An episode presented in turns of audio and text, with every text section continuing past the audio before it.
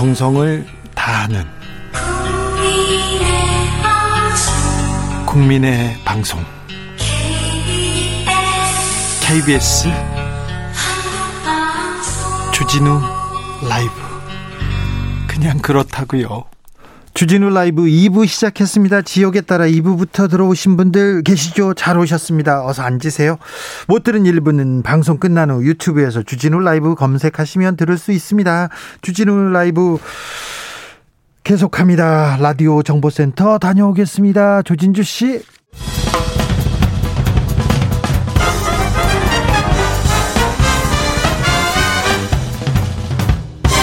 훅 인터뷰 모두를 위한 모두를 향한 모두의 궁금증 훅 인터뷰 대선판에 핵이 등장했습니다. 진짜 핵이요. 홍준표 후보가 보수 본색을 드러내고 있는데 군사 합의는 파기하고 전술핵 재배치하겠다. 한미 핵 공유 이런 말을 쏟아내고 있습니다. 과연 가능할 건가요?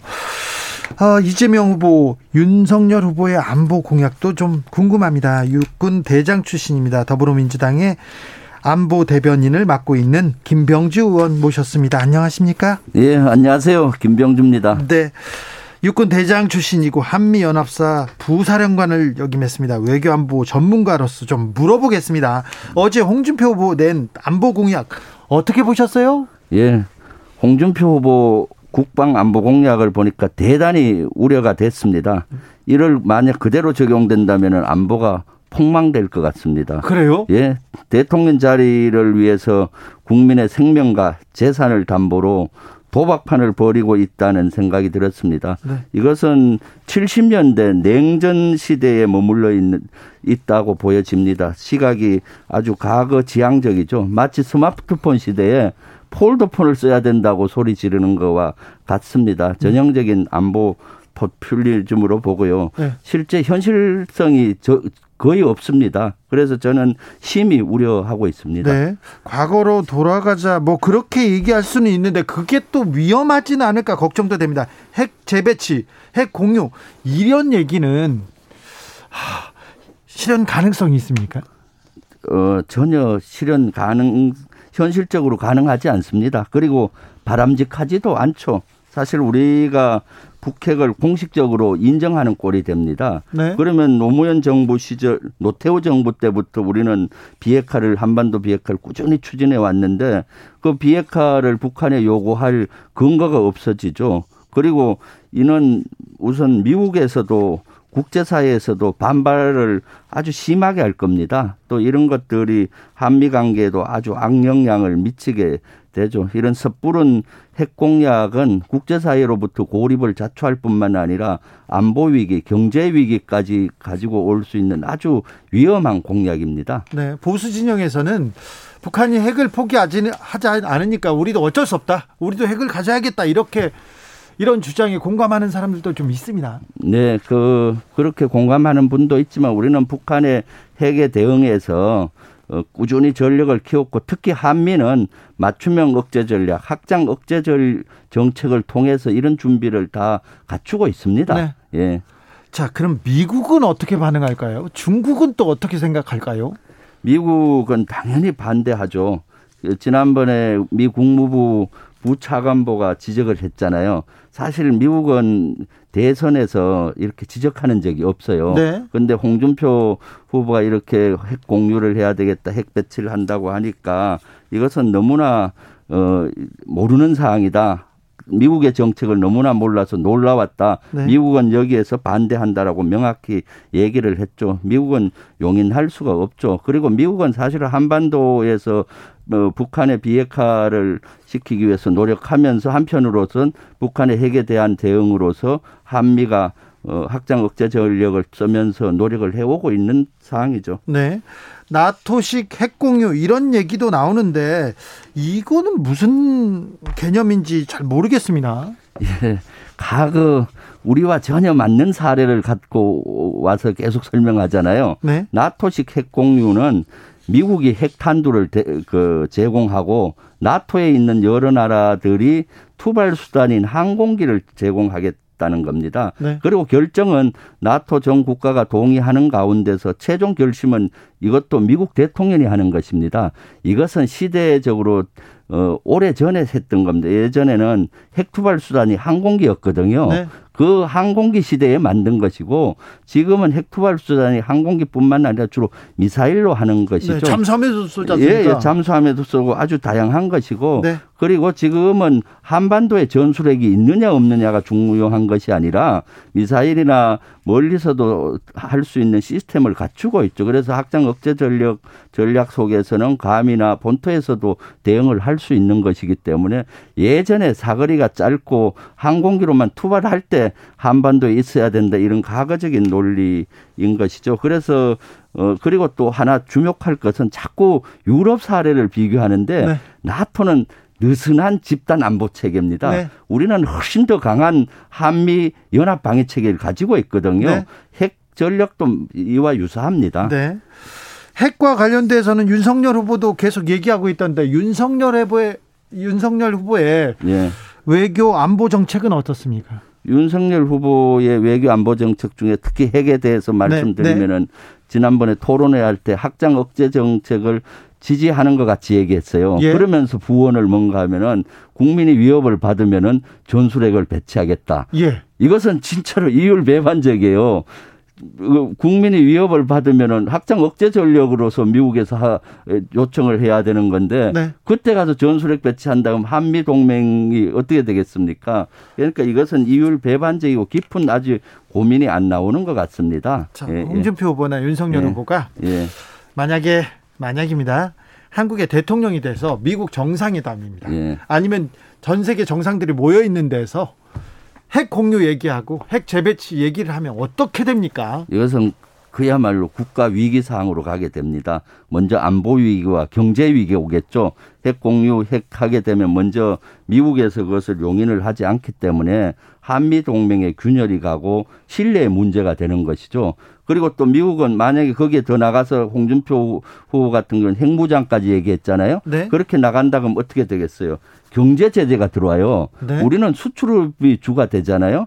경제 제재를 하게 되면 경제 위기까지 오게 되는 것이죠. 주변국도 마찬가지입니다. 일본은 어떻게 하겠습니까? 당장 자기들도 핵무장 한다고 하겠죠. 네, 그러면서 군사 대국화로 가는 길을 갈 것이고 중국이나 러시아는 엄청나게 반대하죠. 중국은 우리 사드 배치만 해도 그렇게 경제 보복을 하고 있는데 훨씬 더 반대를 할 것이고 북한은 어떻게 했어요? 이제 북한은 핵을 인정받은 것 같이 되잖아요. 네. 그럼 오히려 북한에 비핵화는 물 건너가고 북한에게 주도권을 넘길 수가 있는 거죠. 네. 6171님께서 후보들 핵에 관해서 너무 가볍게 말하지 않았으면 좋겠습니다. 라디오 방금 켰는데 깜짝 놀랐습니다. 얘기하셨고요. 3116님께서는 무기를 내, 내려놔라. 내려놔라 이렇게 얘기해야지 같이 무기를 들면 같은 범죄자가 되는 거 아니, 아닙니까 얘기합니다. 홍준표 후보가 음, 9.19 취임하자마자 9.19 남북 군사 합의 파기하겠다 이렇게 공약도 냈는데 이 네. 얘기는 네. 그거는 참 어리석은 얘기죠.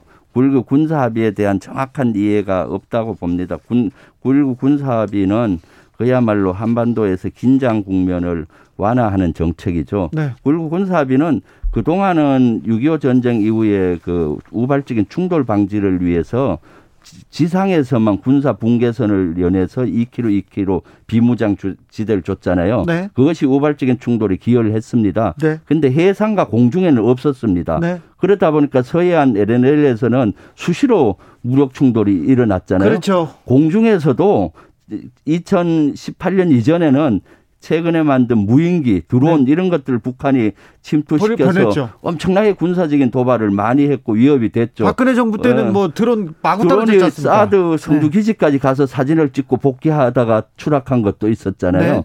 그래서 이번에 9.19 군사합의는 지상뿐만 아니라 해상과 공중에서도 군사적 완충지대를 준 겁니다. 네. 그래서 군사적 긴장이 획기적으로 줄, 그 완화가 되고 무력 충돌도 획기적으로 줄였습니다. 네. 그런데 돌아간다면은 과거 전쟁에 먹고는 먹기였던 2017년으로 돌아가는 거죠. 네. 그러니까 홍준표 의원은 평화를 원하는 건지 진짜로 전쟁을 원하는지 모르겠습니다. 네.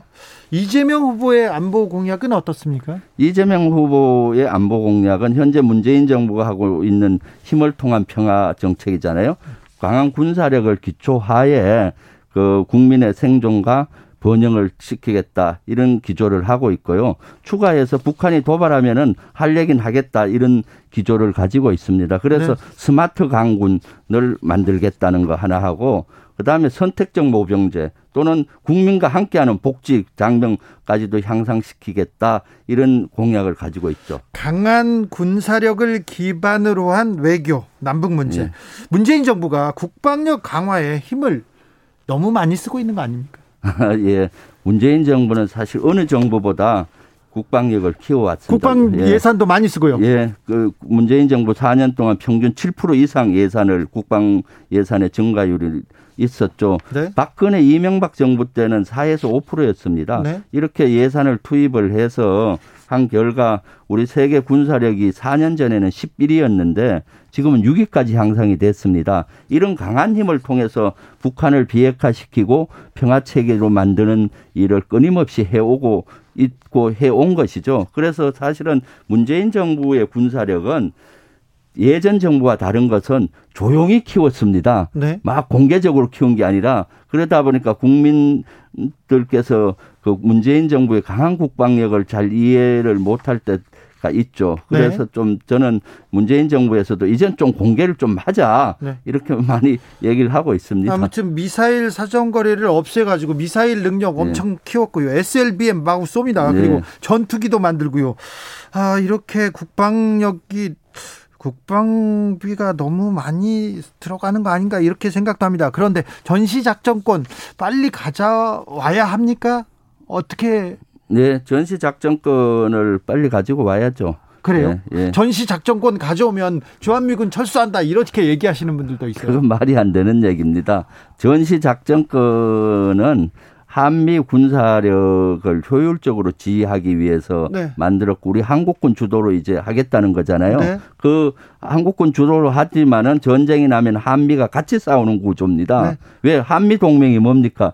우리가 외부의 침략을 받았을 때 한미가 같이 전쟁을 수행하겠다는 것이 동맹입니다. 네. 그 아래 연합사의 구조하에 싸우는 거기 때문에 현재 전작권을 전환하더라도 미군 철수라든가 이런 건 있을 수가 없는 것이죠. 종전 선언하면 네. 미군 철수한다 이렇게 얘기하는 네. 보수 네. 언론들이 있는데요. 아, 그거는 종전 선언에 대한 이해가 좀 부족합니다. 종전 선언은 우리가 정전 체제 아직 전쟁 상태잖아요. 잠시 네. 머물러 있는데 이제 종전은 어, 비핵화의 첫 단추이면서 평화 체제로 가는 첫 관문입니다. 네. 먼저 전쟁을 종결하자 하고 그 다음에 이제 그 군사적 긴장을 완화하고 이런 완전한 평화 체제까지 가는 데 있어서는 미군도 필요하고 유엔사도 그대로 존속이 되는 겁니다. 네. 어, 그래서 지난번에도 어모 후보 야당의 모 후보 같은 경우는 종전 선언하면 미군 철수할 수 있다. 뭐 유엔사 해체 제기할 수 있다 하는데 그것은 어그 종전 선언에 대한 이해도가 낮은 데서 그, 그런 주장을 한다고 공부를 봅니다. 더 해야 되겠군요. 예, 하나만 예. 더 물어보겠습니다. 예. 워낙 안보 전문가여서 오늘 보수 언론에서 이런 기사를 썼더라고요. 당나라군이 된 대만군. 음. 그럼 대만군을 비판하면서 한국군이 더 걱정된다 이렇게 썼더라고요. 한국군이 걱정됩니까? 한국군은 제가 2년 반 전에 현역으로 있었잖아요. 네. 전역한 지 불과 2년 조금 넘었습니다. 네. 한반도 5천 년 역사 중에 지금처럼 한국군이 강한 적이 없었습니다. 국민들이 그걸 믿고 어 그런 걱정은 안 하셔도 되겠습니다. 네. 제가 최근까지 군에 있었던 사람이고 또 현재 국회의원으로서 계속 국방위에서 모니터링한 결과는 네. 그렇습니다. 문재인 정부 들어서 국방력은 네. 엄청나게 강화됐어요. 그렇죠. 네. 자 그런데요. 보수 진영에서는 대북 정책이 국방 정책에 우선한다고 우선한다고 이렇게 강조합니다. 네. 근데 보수하면 안보 이런 고정관념이 있는 것도 사실이지 않습니까? 예, 예, 예. 그래서 문재인 정부 북한한테 끌려다니기만 한다. 네. 계속 보수에서 비판을 하는데 예. 끌려다니기만 합니까? 그건 그 잘못 알고 있는 겁니다. 그 안보 정책과 국방 정책은 같이 가는 겁니다. 현재 문재인 정부는 힘을 통한 평화니까 국방 정책을 강하게 한 바탕 하에 대북 정책을 북한 정책을 쓰고 있는 것이죠. 네. 그런데 북한하고 대화하려니까 군사력을 키우는데 떠들고 키우지 않고 조용히 키우고 있습니다. 그래서 그 홍, 홍준표 후보 같은 경우는 우리는 안보 정책보다 국방 정책보다 대북 정책을 우선시한다는데 그게 아닙니다. 국방 정책의 바탕 강한 바탕 하에 대북 정책을 하는 것이죠. 아 그래요? 예, 이것은 이재명 대통령 후보가 어, 당선이 돼도 이런 계로 같이 할 겁니다. 가방 국방력을 있어야 국방력이 강해야 북한하고도 대화를 주도적으로 할 거 아닙니까? 전현직 예. 군 장성들은 우리의 예. 국방력이 강하고 북한을 예. 압도하고 있다고 다 알고 있죠. 네, 네. 그런데 왜 전 전직 장성들은 네. 저기 보수당 보수당에 네. 윤석열 후보 캠프에 많이 갑니까? 그것은 개인의 선택이기 때문에 제가 여기서 뭐 평가하기는 좀 그렇습니다. 음. 그런데 실제로 우리 민주당에서는 어, 국방력을 중시하고 네. 또 국민의 어, 안전 이런 것을 최우선적으로 현재 하고 있습니다. 어제 네. 별세하신 노태우 전 대통령도 노태우 네. 씨도 대통령 취임사에서 이랬습니다. 북한과의 대화 협력을 천명하고 네. 모든 대통령이 이런 얘기를 합니다. 그런데 진보 보수를 넘어서 한반도 비핵화, 네. 남북 교류 협력, 남북의 평화 정착을 위해서 힘써야 되는데요. 네. 그렇죠. 예, 그런데 그렇죠. 선거 때만 되면 안보 정책은 전혀 아닙니다. 예. 그러니까 안보를 안보는 국민 생존과 관계되기 때문에 음. 표를 없는 수단 어떤 안보 포퓰리즘은 그 지향해야죠. 지향해야죠. 네. 당연히. 네. 절대 그런 예. 말 함부로 해서는 안 예. 되죠. 안보를 가볍게 보고 막 이렇게 표를 없는 수단으로 하는 것을 저는 심각히 우려하고 있습니다. 네. 예. 우리 군이 국방력을 강화했습니다. 네. 네. 근데 왜 급식 체계 이런 거는 아직 좀 부족한가요? 네, 그것은 많이 개선을 해야죠. 아, 사실 그렇습니까? 우리 군은 어 첨단 무기 체계는 네. 국가 개인 소득 5만 불 수준까지 가 있다고 봅니다. 그래요? 근데 병사들의 의식주와 병사들의 편제 장비는 만 불 수준이에요. 아직. 예, 왜냐? 국방 예산을 할 때 우선순위가 첨단 무기잖아요. 무기부터 사고. 예, 그러다 보니까 병사들의 복지가 우선순위가 떨어져 있었고 네. 또두 번째가 군의 문화는 헌신하는 문화예요. 네. 국가를 위해서 생명까지 바친다고 하니까 애로사항이 있어도 의식주에 참고 견디는 겁니다. 네. 그래서 이제는 이렇게 놔둬서는 안 되겠습니다. 네. 우리, 우리 장병들의 어, 의식주 문제라든가 복지 문제를 이제는 좀 획기적으로 향상시켜야 된다고 봅니다. 그래서 지금 어, 부식 문제도 많이 네. 개선이 됐습니다. 네, 네. 나아지고 있습니다. 인권 예, 문제도. 예. 그런데 아무튼 국방력 강화 좋습니다만 아, 좀 무기 사는데 돈을 좀 덜 썼으면 좋겠어요. 청년들한테 예. 교육에 쓰고 그리고 또 북도 남도 이렇게 조금 네. 감축하고 무기보다는 네. 먹고 사는데 좀 썼으면 좋겠어요. 그죠? 제 예. 생각입니다. 아, 예. 예. 지금 우리 북한도 북한이고 주변국도 강대국이다 보니까 네. 거기에서 생존과 번영을 위해서는 우리 국방력이 저는 중요하다고 아, 봅니다. 아, 그렇습니까? 예, 예. 우리 국방력은 믿을만 합니까? 예, 든든합니까? 예, 믿을만 합니다. 알겠습니다. 지금까지 김병주 더불어민주당 안보 대변인이었습니다. 예, 감사합니다.